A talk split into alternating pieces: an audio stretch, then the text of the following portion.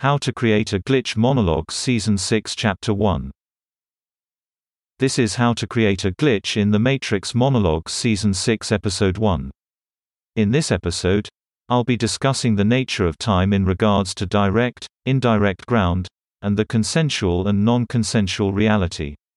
In the ordinary course, in a closed social system with no outs, reality is fundamentally non-consensual. In this form, Time contains no folds. Everything projected is expressed. Think of the inert substance of experience as a ribbon or rubber band.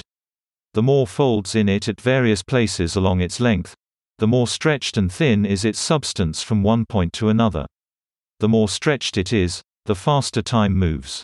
The moment that a single no statement is applied is the moment a filter eliminates the non-consensual, supplanting the non-consensual with a projected consensual reality. So, what is a no statement? A no statement is the inhibition of an impulse, the negation of a reaction, which undermines the non-consensual's ground and grounds the consensual. It is essentially acting upon a perception of the other, which makes it indirect ground.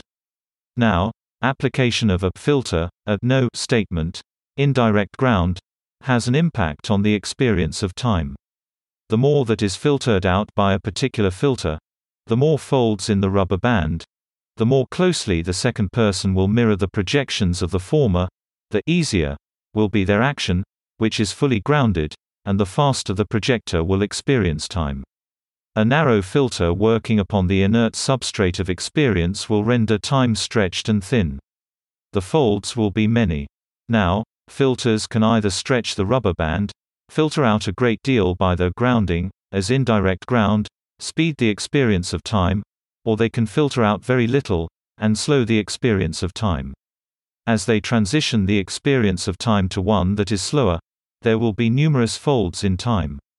This means that there will be numerous edited out divergent and convergent pathways of experience, which render the substance of experience rather corrugated by the divergence and convergence of these pathways superimposed on the main projected stream of experience. Corresponding to this, occurs the concentration of expectation. The greater the number of folds in time, the greater the concentration of expectation. Likewise, care, which manifests as this concentration, focuses it. Letting go, or releasing attachment corresponds to the stretching of the rubber band again.